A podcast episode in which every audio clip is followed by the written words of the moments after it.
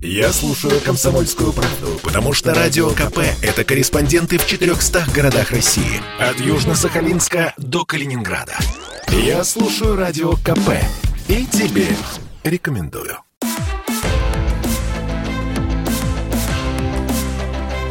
Исторические хроники с Николаем Сванидзе на Радио КП. Год 1913. Петербурге Романовы к своему 300-летию принимали поздравления от различных депутаций. Это происходило в зале рядом с Малахитовой гостиной. Все огромное романовское семейство стояло за государем и государыней. В отличие от своего отца, императора Александра III, Николай не был и не мог быть патриархом для этой семьи. Сестра Николая Ольга говорила, что бесчисленные дяди и кузены сорвались с поводка, что Николай не в состоянии принимать решения без оглядки на них. Семья была огромна. Премьер-министр Витте говорил, «У нас всяких великих князей размножилось целое стадо. Они женились, жены требовали денег. Некоторые из великих князей, женившись, продолжали жить с любовницами за границей – в этом случае жены требовали еще больших денег. Для этого увеличивали бюджет Министерства двора, но и этого оказалось мало. Вот как в случае с женой третьего сына великой княгини Марии Николаевны, Юрием Лейхтенбергским. Его жена, дочь князя Николая Черногорского, пожелала, чтобы ежегодная контрибуция, которую Турция платила России в размере 3 миллионов рублей, тогда огромные деньги, шла не в российский бюджет, а ей в руки для ее родной Черногории, союзницы России.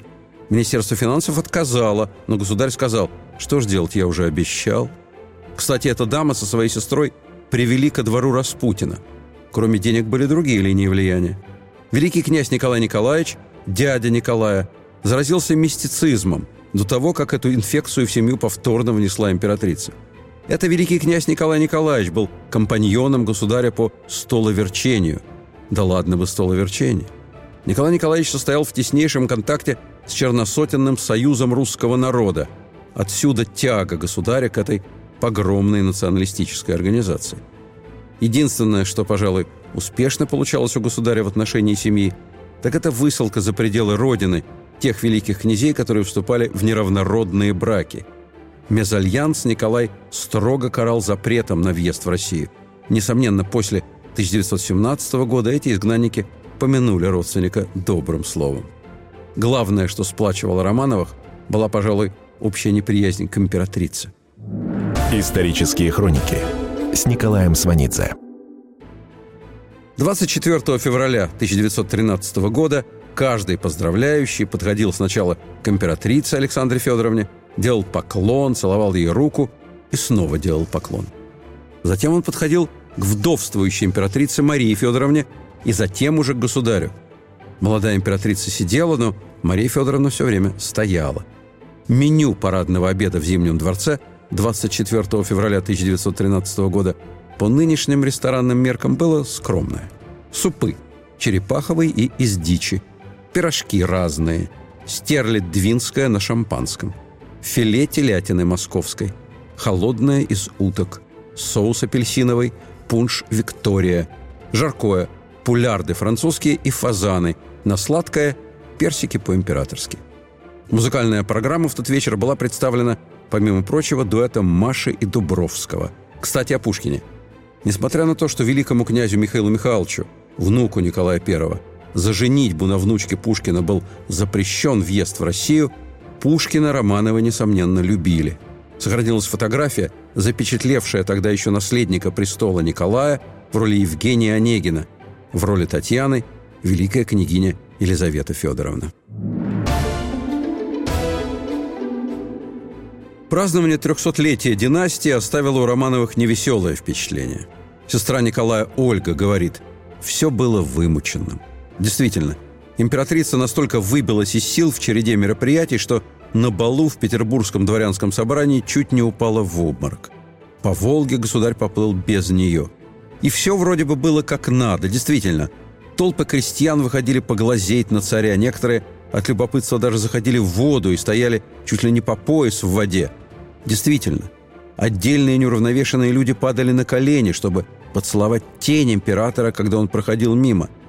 Но великий князь Гавриил Константинович наблюдавший все это, пишет «Да, приглашенная публика на улицах и в театре кричала «Ура!», но настроения не было, все по-казенному».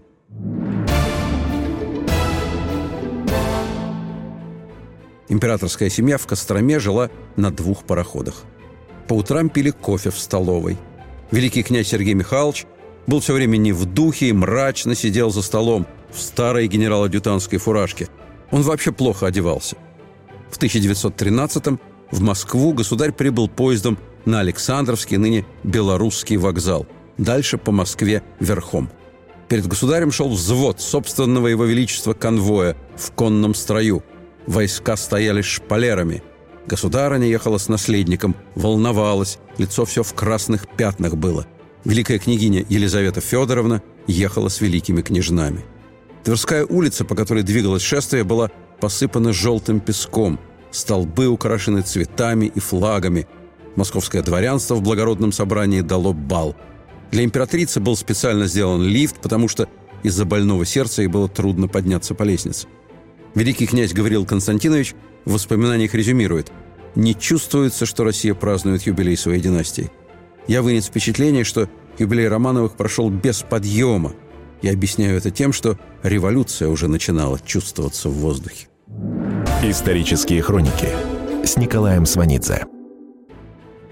В октябре завершился громкий процесс, вошедший в российскую историю как дело Бейлиса. Следствие шло два года. Единственный подозреваемый – Менахим Мендель Бейлис, иудейского вероисповедания, отец пятерых детей. Обвиняется в ритуальном убийстве мальчика, православного Андрея Ющинского – в целях получения христианской крови для выпечки мацы к еврейской Пасхе. Эта версия рассматривалась официальным следствием как единственная. Адвокат Белиса Владимир Маклаков обратился к присяжным. «Мы все должны просить вас об одном. Берегитесь осудить невиновного. Это будет позором для русского правосудия. И этот позор не забудется никогда». Теперь о присяжных, которые должны были решить судьбу Белиса в Киевском окружном суде – это были семеро крестьян и пятеро мещан, то есть горожан, и мелких чиновников, которые едва ли могли разобраться в противоречивых психиатрических и сложных богословских экспертизах. Однако именно эти присяжные признали Белиса невиновным. Вот некоторые цены на продукты в 1913 году в Петербурге. Обращаю ваше внимание, цены даются за пуд, то есть за 16 килограммов каждого продукта. Мясо – 9 рублей 38 копеек за пуд. Караси мороженые – 8 рублей 48 копеек, все это за пуд. Куры – 1 рубль 93 копейки за пару. Хлеб ржаной – 3 копейки за фунт. А теперь зарплата в Петербурге в том же году. Зарплата за один день. Кузнец – 2 рубля 26 копеек. Слесарь – 2 рубля 63 копейки. Чернорабочий – 1 рубль 24 копейки. Повторяю, зарплату мы приводим за один день, а цену продуктов за пуд – если учитывать, что ни чернорабочий, ни слесарь в день не съедали пуд карасей, то картина, в общем, ясна. Справедливости ради добавим, что разброс цены зарплат в России, как и сейчас, был значителен. Отдельный прогноз в отношении сельского хозяйства.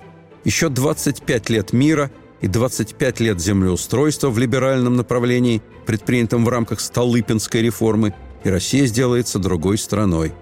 25 лет мира не оказалось. Мирного времени оставался год – Экономический подъем страны позволил расходовать огромные средства на армию и флот. После поражения в русско-японской войне Россия преодолела комплекс проигравшего и вновь становилась великой военно-морской державой. Однако отставание в военной области от Германии было фатальным. Год 1913. Ну кто, казалось бы, такой Репин? Ну, великий русский художник. Но история, связанная с ним, на самом деле кое-что говорит о царствующей семье. Константин Петрович Победоносцев в своем письме императору Александру III о картине «Иван Грозный» несколько передернул, когда написал, что и прежние работы Репина отличались той же дурной наклонностью и были противны. Он так писал, чтобы царь запретил картину, и добился своего. Царь картину запретил. Итак, в левой части картины Ильи Ефимовича Репина заседание Государственного совета, кстати, написанное учеником Репина Кустодиевым, мы видим оберпрокурора Синода, крайне реакционного политического долгожителя, Константина Петровича Победоносцева. Он слуга трех господ, трех Романовых – Александра II и III и Николая II. И какой слуга! Благодаря ему была провалена первая русская конституция накануне убийства Александра II. Он не дал ее утвердить в первые дни воцарения Александра III. Он был поклонником полицейского воздействия, потому что в ином случае нужны были бы реформы. Витте говорит по этому поводу – это его, Победоносцева, великий грех. Тогда бы история России сложилась иначе, и мы не переживали бы позорную и подлейшую революцию-анархию. У Победоносцева особое отношение с Репиным, и особенно с его творчеством. Продолжение слушайте через несколько минут. Я предпочитаю правду, правду, а не слухи. Поэтому я слушаю Радио КП. И тебе рекомендую.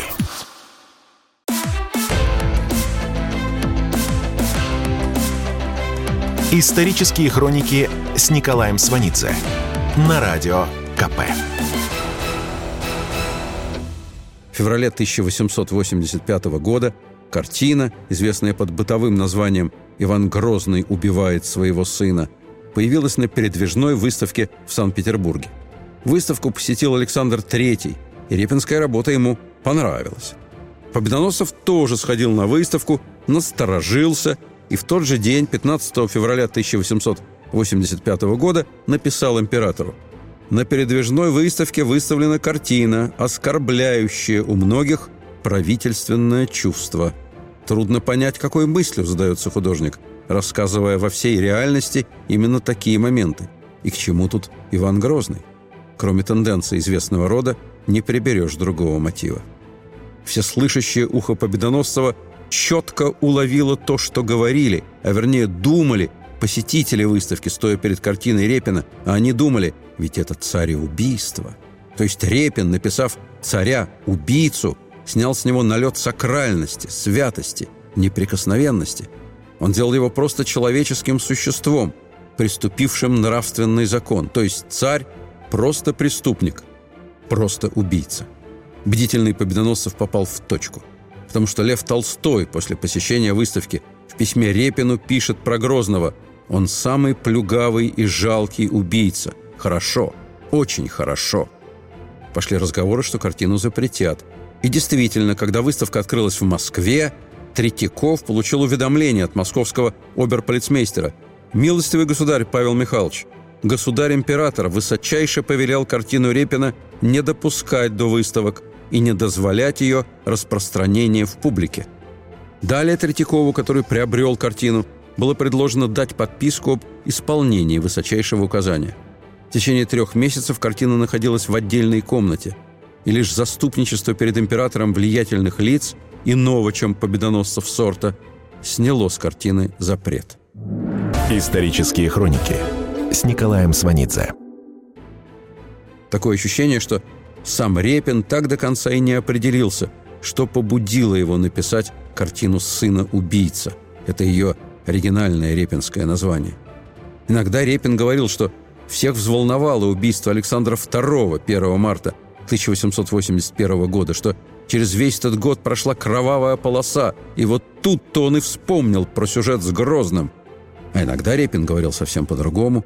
Вот съездил он в Испанию, понаблюдал за зрителями на корриде, понял, насколько зрелище убийства и крови привлекает толпу, приехал домой, написал кровавую сцену «Иван Грозный с сыном» еще раз убедился в том, что картина крови имела большой успех. Репинское заявление насчет толпы и крови заслуживает внимания. Оно кажется циничным, эпатажным, отдает массовой культурой 21 века, но это на первый взгляд. Просто Илья Ефимович Репин – шестидесятник. Он сам себя так называл – это понятие появилось в XIX веке, хотя привыкли мы к нему в XX. В XX веке шестидесятниками назывались люди, которые появились в культуре и политике после 20-го съезда партии на волне хрущевской, постсталинской оттепели. Шестидесятники XIX века – дети эпохи Александра II, отменившего крепостное право. Но в обиход словечко «шестидесятники» вошло в жесткие времена Александра III – Шестидесятник Репин, реформатор Александра II, добрым словом не поминал. Говорил о демократических идеалах вообще, зато часто вспоминал Гоголя, в чем был, несомненно, прав, потому что России в стабильную эпоху Александра III Гоголя остро не хватало.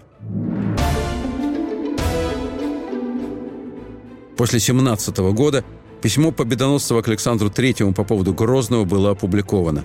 Вот репинская реакция после ознакомления с письмом. Победоносцев – ничтожество, полицейский. Александр Третий – осел во всю натуру. Все яснее и яснее становится подготовленная им русская катастрофа. Безграмотный мужлан Распутин был сравнительно гений. Он и составил достойный финал им всем. Завершилось, ведь сколько их предупреждали. Продолжение темы – фрагмент из воспоминаний Репина.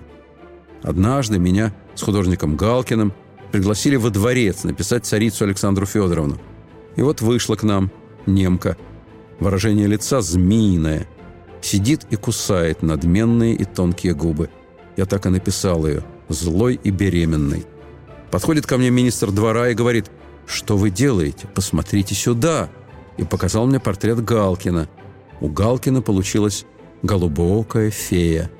«Простите, я так не умею», — сказал я смиренно и попросил с поклонами, чтобы меня отпустили домой. 53 года спустя, после написания другой своей знаменитой картины «Бурлаки на Волге», Илья Ефимович Репин пишет письмо Ворошилову. Дело было в сентябре 1926 года, после того, как группа советских художников по поручению ГПУ приезжала к Репину и уговаривала вернуться на родину. Надо сказать, Репин никогда родину не покидал. Он задолго до революции поселился на даче в Финляндии, которая входила в состав Российской империи. Там и продолжал жить после того, как родина в лице большевиков на время, то есть до 1940 года, оставила Финляндию в покое. ГПУ обещал Репину в случае приезда в СССР полный пансион.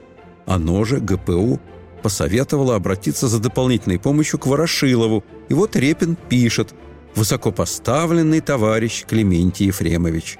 Долго я не смел писать вам, но необходимость заставила. Дело серьезное. В жизни мне везло, и я никогда не просил. Мой труд меня обеспечивал, и я имел уже имение, собственную квартиру в Питере, и, несмотря на разраставшуюся семью, имел уже в государственном и московско-купеческом банках – около 200 тысяч рублей золотом. После 81 года жизни ни имения, ни денег. Но у меня еще были друзья. Стали звать меня в Питер, даже приезжали, говорили «хлопочите, вам возвратят ваше имение, деньги и квартиру в Питере». Простите. Престарелый художник Илья Репин, автор «Бурлаков» и «Запорожцев».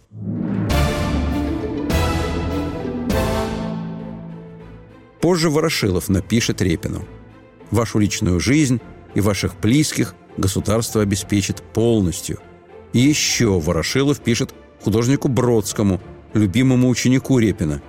«Меня больше всего тревожит белогвардейское окружение Репина. Действуйте как хотите, но так, чтобы Илья Ефимович был перемещен к себе на родину». Репин в свою очередь пишет Бродскому, что гордится перепиской с Ворошиловым, что завещает отдать его письма в музей – Потом к Репину в Коколу командировали его старого знакомого, Корнея Ивановича Чуковского. Вернувшись в Москву, Чуковский сказал, что Репин в СССР не приедет. В финскую войну, когда Красная Армия проходила через Коколу, в руки НКВД попали дневники Репина. Там была запись. «Приезжал Чуковский уговаривать меня вернуться в Россию. Очень не советовал». На самом деле – Ворошилову и Сталину не стоило огорчаться, что Репин к ним не приехал и не вздумал написать их портреты. Иногда у Репина с портретами выходило нескладно, в том смысле, что частенько в портретах его была зловещая сила. Кого напишет, в ближайшие же дни умирает. Написал Мусорского, Мусорский тотчас же умер. Написал Пирогова, Пирогов умер. Захотел написать Тютчева. Тютчев сразу заболел и скончался. Написал Гаршина – тот бросился в лестничный пролет. Наконец Репин получил заказ на Столыпина. Едва только Репин закончил портрет, Столыпин уехал в Киев, где его сейчас же застрелили.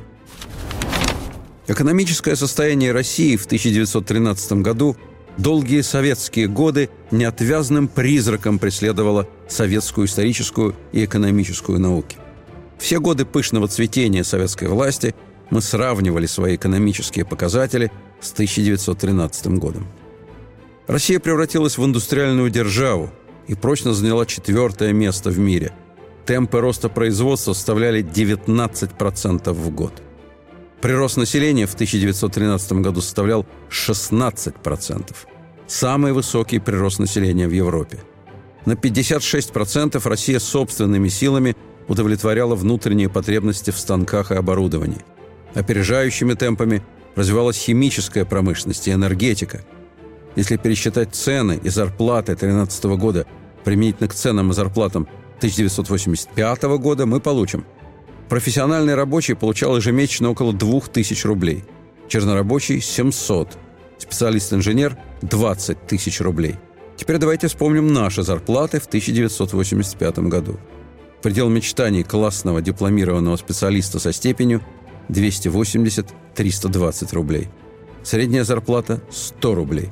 При этом продуктов нет, все с черного хода и с переплатой. Продолжение слушайте через несколько минут. Попов изобрел радио, чтобы люди слушали комсомольскую правду. Я слушаю радио КП и тебе рекомендую.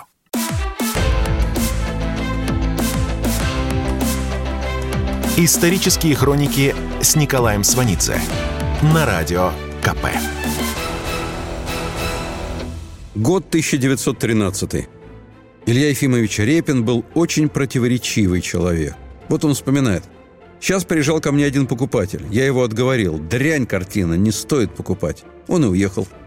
Боже мой, какая мерзость, писал он об одной из своих работ. Или я раз зашел в лавку, мне говорят, не угодно ли репинский холст? А я говорю, к черту.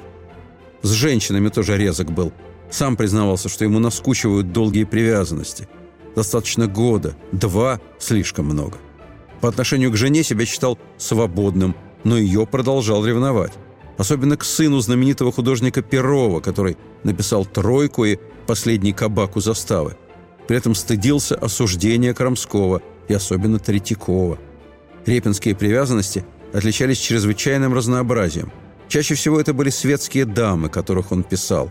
Бывали жестокие страдания, как в случае, когда он влюбился в свою ученицу Званцеву, которая заставила его немедленно забыть баронессу Варвару Ивановну Икскуль родственники баронессы Икскуль, по мужу, запечатлены Репином на заседании Госсовета. Сама Варвара Ивановна, после того, как ее бросил Репин, была писательницей, издателем, с благословения самого Толстого. Она поклонница Горького, вызволяла его из-под ареста. В годы Первой мировой войны ей было уже за 60. Она организовывала лазареты, кормила неимущих, была сестрой милосердия, непосредственно на поле боя, награждена Георгиевским крестом. Итак, после баронессы была Званцева.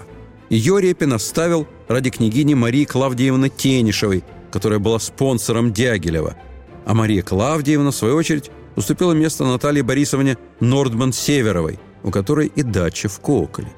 Чуковский, часто гостивший в пенатах, пишет в дневнике «Иду мимо дачи Репина, слышу, кто-то кричит на всю улицу «Дрянь такая! Пошла вон!» «Это жена Репина!» — кричит мадам Нордман – увидела меня, устыдилась. Дура и с затеями, какой-то Манилов в юбке. На зеркале, которое разбилось, она заставила Репина нарисовать канареек, чтобы скрыть трещину. Репин и канарейки. Это просто символ ее влияния на Репина. А вы бы посмотрели, какие у них клозеты. Даже будки собачьи Репин расписывал. Илья Ефимович с Натальей Борисовной сперва увлекались вегетарианством, потом плотно занялись танцами. Сестра Толстого, Мария Николаевна, долго не могла забыть пляски под граммофон, которые Чита Репиных устраивала по ночам в Ясной Поляне над комнатой Льва Николаевича. Художник Игорь Горобарь в своей книге о Репине, издание 1937 года, неприлично жестко отзывается о Наталье Борисовне Нордман. Репин начал тяготиться ее опекой и не слишком огорчился, когда она уехала в Италию, где и умерла. Исторические хроники в 1917 году между февралем и октябрем на линолеуме Илья Ефимович Репин пишет, как теперь бы сказали, ремейк своей картины «Бурлаки на Волге» и называет ее «Быдло империализма». Эта картина практически никому не известна и висит на ремнях в запасниках музея в Тбилиси. Приводим репинское объяснение смысла этой картины. «Быдло» – слово польское, означает «оскотевшего раба». Быдло – глубоко развращенное существо. Обычно подхалимствует перед своими господами, но быстро приходит к расправе над этими господами, если они слабеют. Первый вариант «Бурлаков на Волге», написанный по заказу одного из Романовых – был выставлен в Академии в 1873 году. Великий князь отлично объяснял характер репинских персонажей, он знал их поименно. Картина долго висела в его бильярдной великого князя, и он жаловался Репину, что стена вечно пустует, потому что все просят у него бурлаков на разные европейские выставки. На этом фоне занятно выглядит мнение тогдашнего министра путей сообщения. Он доверительно говорил Репину – ну скажите, ради бога, какая нелегкая вас дернула писать эту нелепую картину? Да ведь этот допотопный способ транспортов мною уже сведен к нулю. Было бы патриотичнее не выставлять отрепанные анучи на показ Европе на всемирных выставках. Мнение другого министра путей сообщения, впоследствии министра финансов и премьер-министра Сергея Юрьевича Витте насчет картины Репина «Бурлаки на Волге» неизвестно. Витте также запечатлен Репиным на заседании Госсовета. Корней Иван Чуковский вспоминает слова Репина о Витте. Он гениальный человек.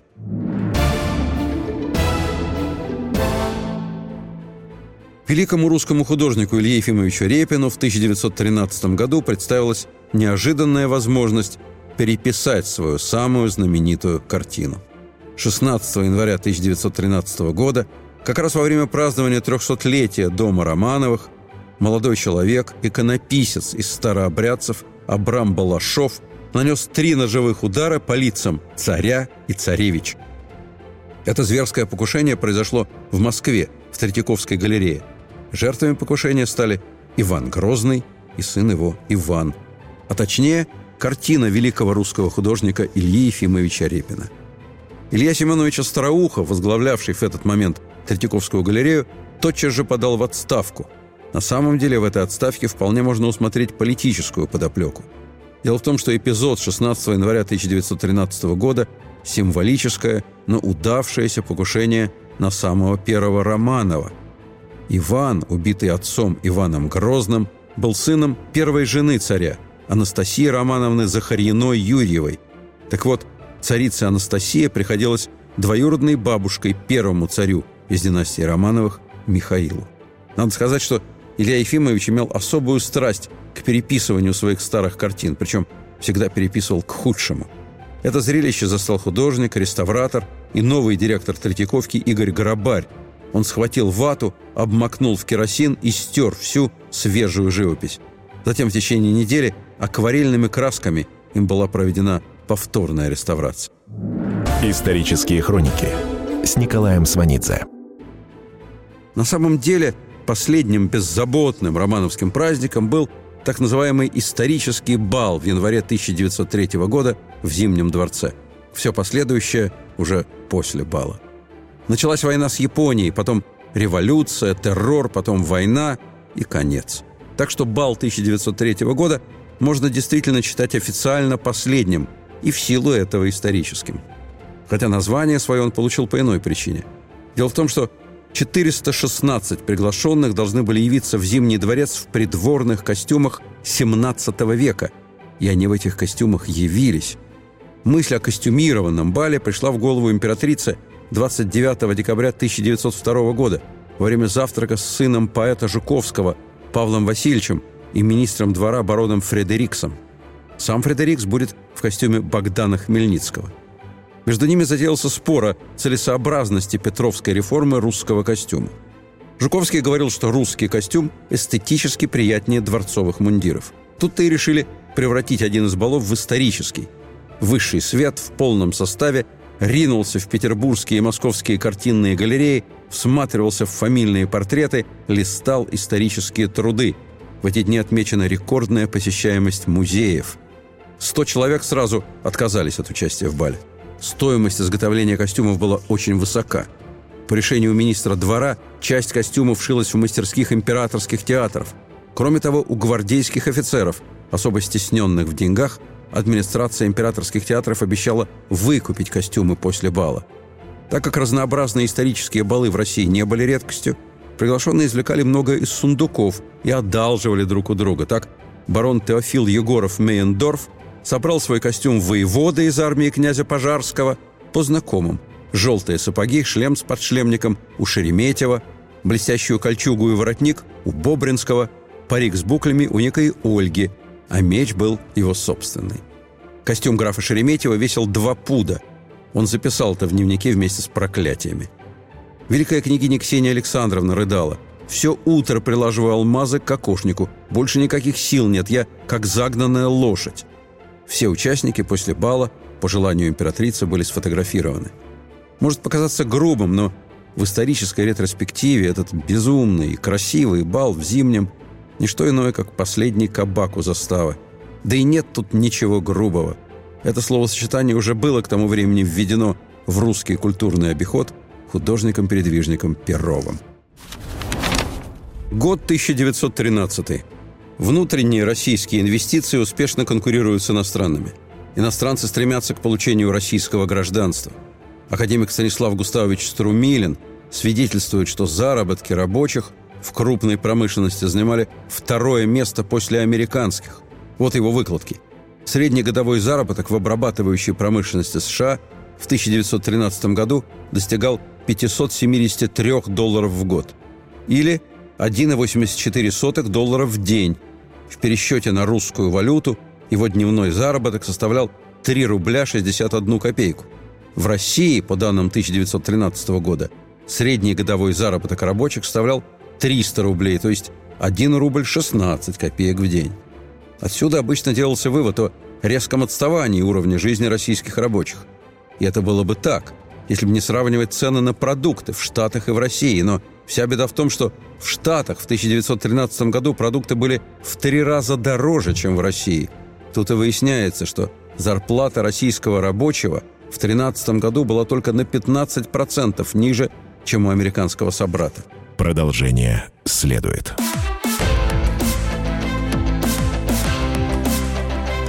Исторические хроники с Николаем Сванидзе на радио КП.